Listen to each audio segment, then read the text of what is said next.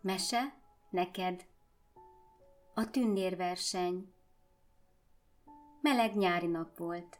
Lola, a 777 éves titoktündér, egy fa árnyékában üldögélve kedves emlékein mélázott. Tóbiás pedig, aki mind közül a legügyesebb tanítványa volt, a barátaival játszott a házuk udvarán. Tobi és Lola jó néhány emlékezetes kalandban vettek már részt, melyek révén a kisfiú sok új dolgot tanult a titok tündértől. Tudta, hogy nem kell félnie a sötétben, hiszen vigyáz rá Polly, az éjszakai helyettesítő tündér. Ha mégsem tudott elaludni, ott volt neki a gondolat elterelő álompárnája, amivel azonnal sikerült. Abban is biztos volt, hogy ha megbetegszik, varázsceruzája segítségével gyorsan és jókedvűen gyógyulhat meg, mint ahogy nem okozott többé gondot az sem, ha netán kicsúfolták, vagy fogytán volt az önbizalma, vagy éppen verekedni akart vele egy másik gyerek. Látszólag minden a legnagyobb rendben volt, ám Lola érezte, hogy ma valami különleges dologban lesz része. Reggel óta bizsergett a bal füle, ami kizárólag rendkívüli események előtt szokott előfordulni. Hiába volt azonban titok tündér, azt még ő sem tudhatta, hogy ez a dolog mikor és hogyan fog bekövetkezni. Annyit tehetett hát, hogy felvette a legszebb rózsaszín ruháját, a hozzáillő topánkát és táskát választott, majd hosszú szőke fültjét szalaggal átkötve izgatottan várta, vajon milyen meglepetést tartogat számára ez a nap. Lola különösen érzékeny volt a külsejére. Minden nap gondosan válogatta össze, hogy mit vegyen fel és hogyan viselje a haját. Nagyon szeretett csinos ruhákba bújni, volt is neki vagy kétszázféle, ami miatt kicsin tündérlakja az évek során valóságos szekrénybirodalommá változott. Még szerencse, hogy ő maga viszont egyáltalán nem változott semmit. Ma is pontosan olyan apró és fiatal tündérlány volt, mint 777 évvel ezelőtt. Mivel a tündérek nem öregszenek, és nem is nőnek meg sosem, így a ruháit és cipőit sem nőtte ki soha. Egyszer csak a varázscsengettyű hangja zökkentette ki álmodozásából. Ma valahogy másképp csenget, mint általában, élesen és gyorsan szólt, pedig a sürgetés és a hangoskorás nem jellemző a tündérek világában. Ez az, ugrott fel rögtön Lola. Valami baj van, ezt éreztem reggel óta. A királynő a vészcsengettyűvel üzen nekünk, pedig ezt csak egyszer használta, akkor is azért, hogy megmutassa a hangját. Sietek Tündérországba, együtt biztosan tudunk segíteni. Azzal felkapta apró táskáját, és a szárnyait hevesen rebegtetve elszállt. A gyerekek ebből mit sem észleltek. Vidáman bújócskáztak tovább. Lola ugyanis láthatatlan maradt számukra, csak is azok a szerencsések láthatták őt, akiknek meg akarta mutatni magát. Gyorsan hazaért, és mivel minden titok tündér a királynő bálterme felé igyekezett, ő is arra vette az irányt. Csak hamar az összes társa megérkezett, várakozás közben izgatottan kérdezgették egymástól a híreket, de senki sem tudott semmit. A királynő ekkor felállt a trónján, és belekezdett. Drága tündéreim! Szomorú dolog esett meg. Az éj leple alatt a gonosz karola eldobta országunk kapujának kulcsát. Azzal fenyegetőzik, hogy örökre bezárja akkor pedig többé egyetlen titok tündér sem juthat ki innen, hogy segítsen és tanácsot adjon az embereknek. Szavait rémült tekintetek és izgatott suttogások követték. Mindenki megijedt, találgatták, vajon mi lesz most velük, és főként mi lesz az emberekkel. A királynő azonban csendre intve őket, folytatta. De nem azért lettünk éppen mi a titok tündérek, hogy meghátráljunk, igaz? Vagy hogy egy pillanatra is kételkedjünk abban, hogy sikerült legyőznünk? kérdezte hangosan alatvalóitól. Nem bizony, vágták rá kórusban. Én is így gondolom, mosolygott el a királynő. Karola arra számít, hogy megijedünk tőle, és elveheti az önbizalmunkat, de nagyon rossz helyen keresgél, ha velünk akar kezdeni, igaz? Igen, kiáltották ismét egyszerre a többiek. Helyes, tündérkéim, mert van egy módja, hogy visszaszerezzük tőle a kulcsot. A tündérek némán várták a folytatást. Karola ugyanis versenyre hívott közülünk valakit. Pontosabban próbatételek elé állít egy tündért, és a tanítványát. Állítása szerint ők nemrégiben csúful elbántak vele, és ezen nagyon megsértődött. Három próbát kell kiállniuk, miközben Karola egyfolytában ellenük munkálkodik. Ha sikerül győzniük, akkor visszakapjuk a kulcsot. A tömeg felhördült, mert ilyenre még sosem volt példa, hogy egy tündér versenyezzen, főleg nem az egyik tanítványával együtt. Tehát, emelte fel a hangját ismét a királynő, ha ez a tündér és tanítványa versenyre kell Karolával, és a verseny megnyeri, akkor lesz ismét miénk a kulcs. De ki lehet ez a tündér? Hallatszott innen is, onnan is a mindenkit izgató kérdés.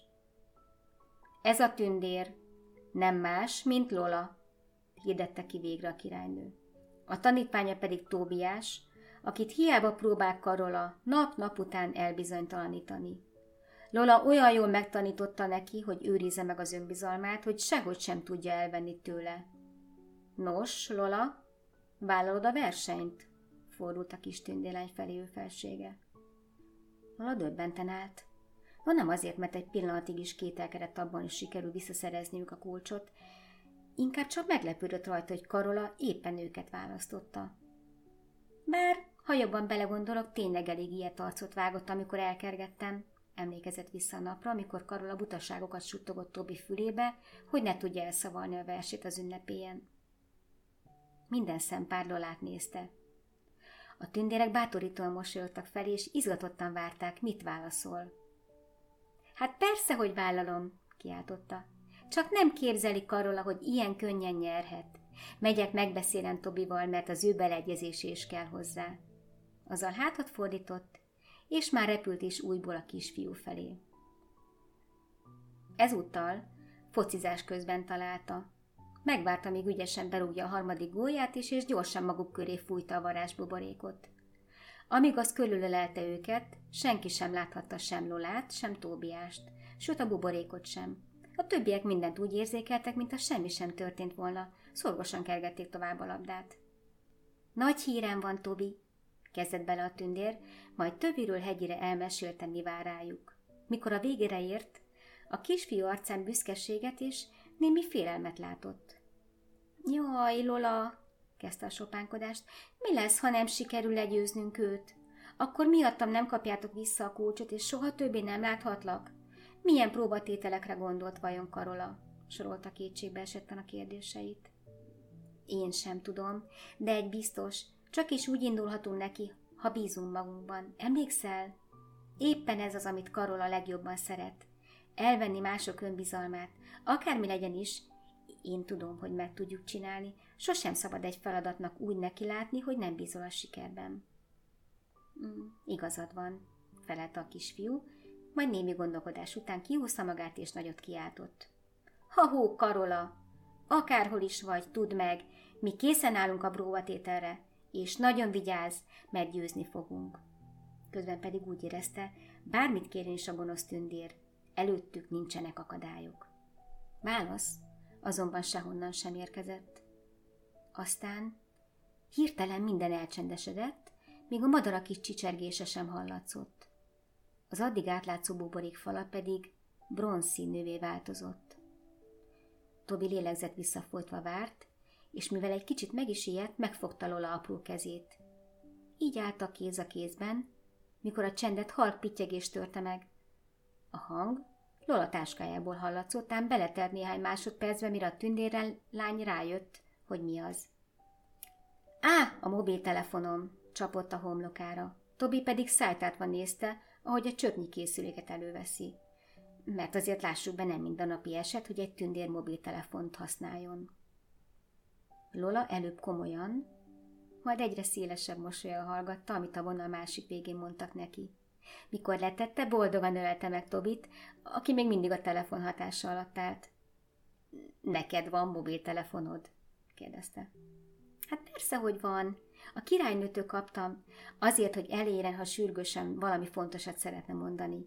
Igazából most először beszéltünk rajta. Emiatt nem jöttem el rögtön, hogy csörög, magyarázta Lola. De nem ez a fontos, hanem amit mondtak rajta. Miért? Mit mondtak? Azt, hogy kiálltuk az első próbát. Karola első próbatétele az volt, Vajon bízunk-e magunkban annyira, hogy kimerjünk állni ellene? Miközben mi tanakodtunk, az összes undok tündérrel együtt itt ólálkodtak az közelünkben, és azt suttogták, hogy úgysem sikerülhet. Emiatt bizonytalanodtál el az elején. Végül erősebb voltál náluk, és legyőzted őket. Gratulálok, Tobi! Már csak két próbatétel van hátra. Tóbiás is nagyon örült, különösen akkor, amikor észrevette, hogy valahogy a buborékba került egy hatalmas tábla csokoládé. Hiszen ez az édes, krémes tejszeret óriási, még nem is láttam ekkorát. Hogy került ide Lola? kérdezte, és már bontotta is ki a csomagolást. Nem tudom, nézett tanástalanul a titok tündér, mert őt is meglepte a dolog, de egyikük sem tartotta olyan fontosnak, hogy hosszasan morfondírozzanak rajta. Kérsz belőle? kérdezte Tobi az első kockát majszolva. Mm, a legfinomabb csokoládé az egész világon. Gyere, kóstold meg, ez a kedvencem. Köszönöm. Nagyon kedves vagy, de nem szeretem a csokoládét. Az én kedvencem a karfiol. A sárgarépa, mm, no meg a tejvegríz.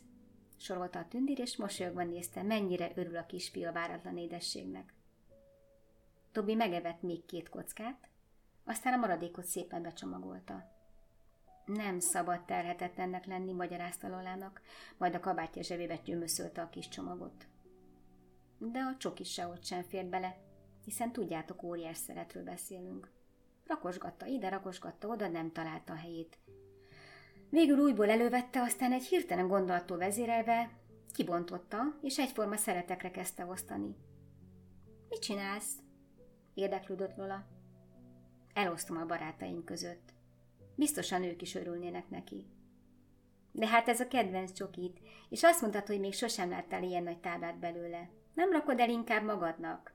Biztatta a tündér, de titokban nagyon örült, hogy Tobi ilyen jó szívű. Egy kicsit elrakok magamnak is, de azt szeretném, ha mindenki ehetne belőle. Raktam félre a szüleimnek, a testvéremnek és minden barátomnak. Nézd, mégis milyen nagy darab maradt még nekem. Biztosan nem kérsz? Nem, köszönöm. Hú, valakit kifelejtettem, kiáltott fel Tobi, ahogy a buborék falán kinézve ellenőrizte, tényleg mindenkire gondolta. Egonnak nem törtem belőle. Egonnak? csodálkozott Lola, de ő nem is a barátod. Egyáltalán nem kedvelitek egymást, mióta verekedni próbált veled. Nem baj, most ő is itt van, és nem szeretném megbántani. Elég baj az neki, hogy senki sem játszik vele a durvasága miatt. Van bőven csokim jut neki is. Érvelt a kisfiú, majd miután Egon adagját is félrerakta, elégedetten tette zsebébe a maradékot. A papír zörgésétől nem hallották, hogy odakint ismét síri csend lett. Azt viszont észrevették, hogy a buborék fala ezüstre változott. Most már egyáltalán nem lepődtek meg, mikor Lola telefonja csörögni kezdett.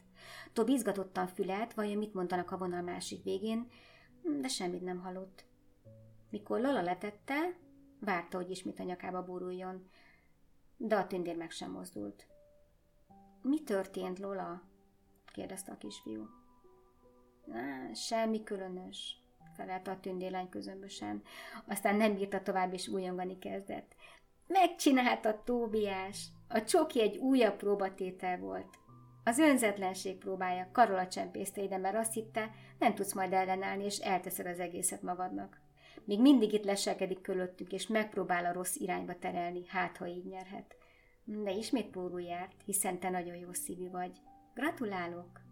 Már csak egy próbatételünk van. Ha azon is megfelelünk, vissza kell adni a kulcsot. Jaj, de jó, Lola, képzelem, milyen mérges lehet. Most ezek a feladatok nem is voltak nehezek. Remélem az utolsó sem lesz az. Igazán szeretnék már kimenni a buborékból, bökte ki. Tudom, Tobi, és köszönöm, hogy ilyen aranyos vagy, és segítesz nekünk, de tudod, nem muszáj itt maradnod. Ha szeretnél, bármikor kimehetsz, csak szólj, és már is kipukkasztom a buborékot. Senki sem fog megharagudni rád.